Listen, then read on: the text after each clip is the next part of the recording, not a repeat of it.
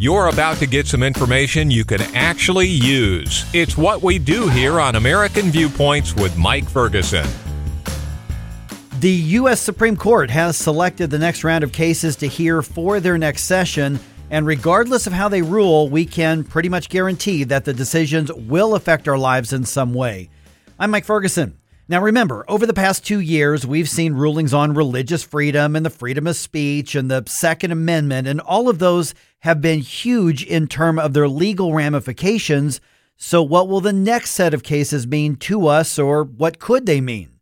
We're joined now by Mike O'Neill from the Landmark Legal Foundation to preview just that. Now, Mike, when they select cases, they do so for very specific reasons, of course.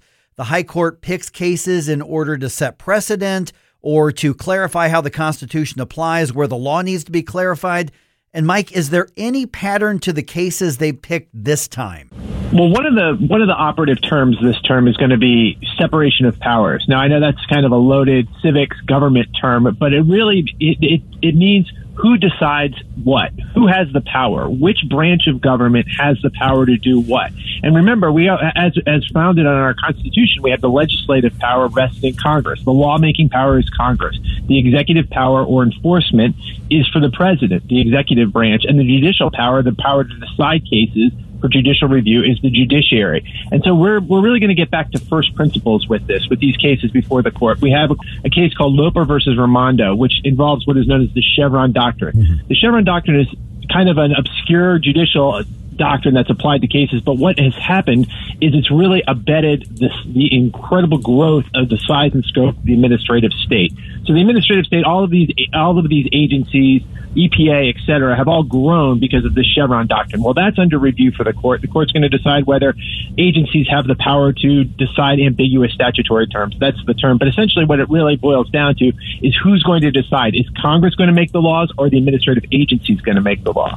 Going to make the laws. We have another case called Moore versus the United States. Now, this is going. This is an important case because this involves the wealth tax.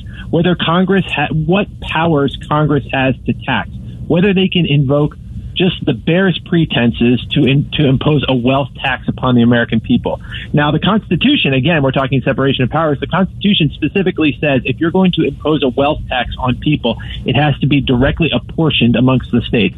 That means that each state has to pay its share based on their population. Well, this wealth tax law that was enacted by Congress didn't do that. Instead, instead it said, oh, if you're going to have a, you're going to, it's going to equate to an income tax. In other words, if you don't have any kind of realized gain, you're going to be able to tax that. Again, a wealth tax is, is up for the court in a case called Moore versus the United States.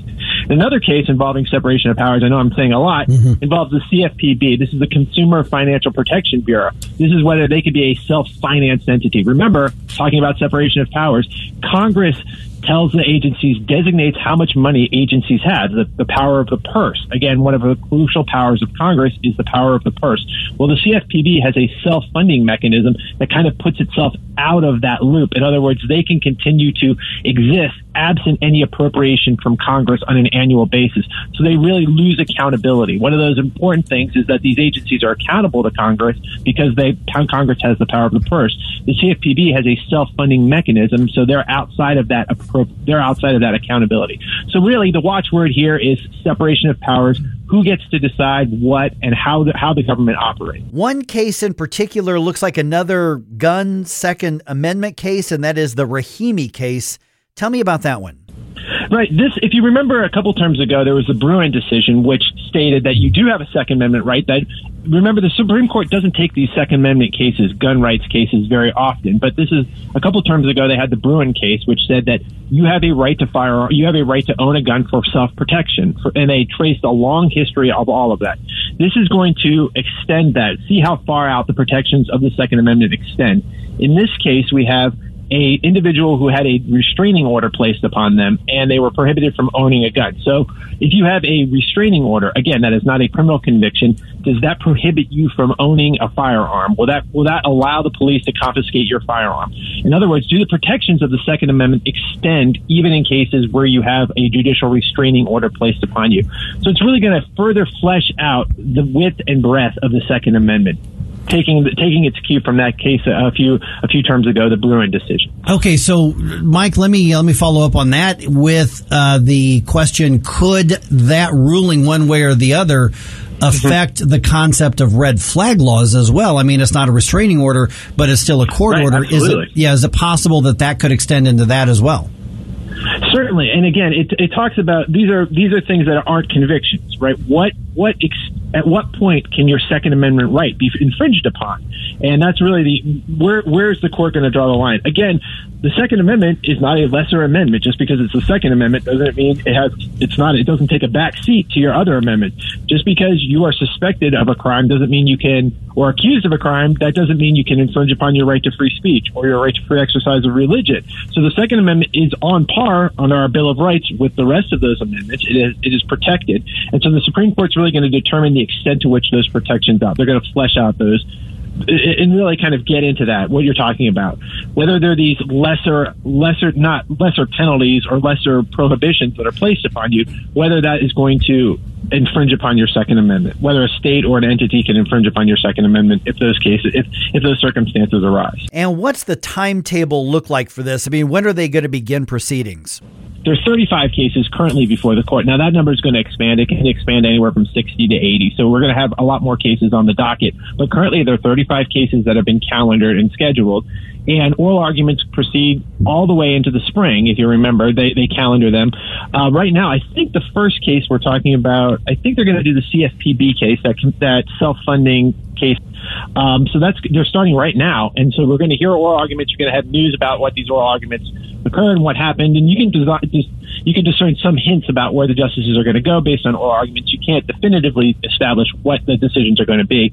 Again, decisions start coming down the pike probably early next year, all the way up into remember the most the most high profile cases always seem to be the last ones decided. The ones we're probably talking about today aren't going to be. We're not actually actually going to see the opinions of the justices until probably uh, late May, early June for some of these big cases. We're visiting with Mike O'Neill from the Landmark Legal Foundation. And uh, Mike, I want to go back to kind of that premise we started with, with the mm-hmm. selection of the cases often means a lot, uh, regardless of whether right. we like or don't like what the Supreme Court uh, does.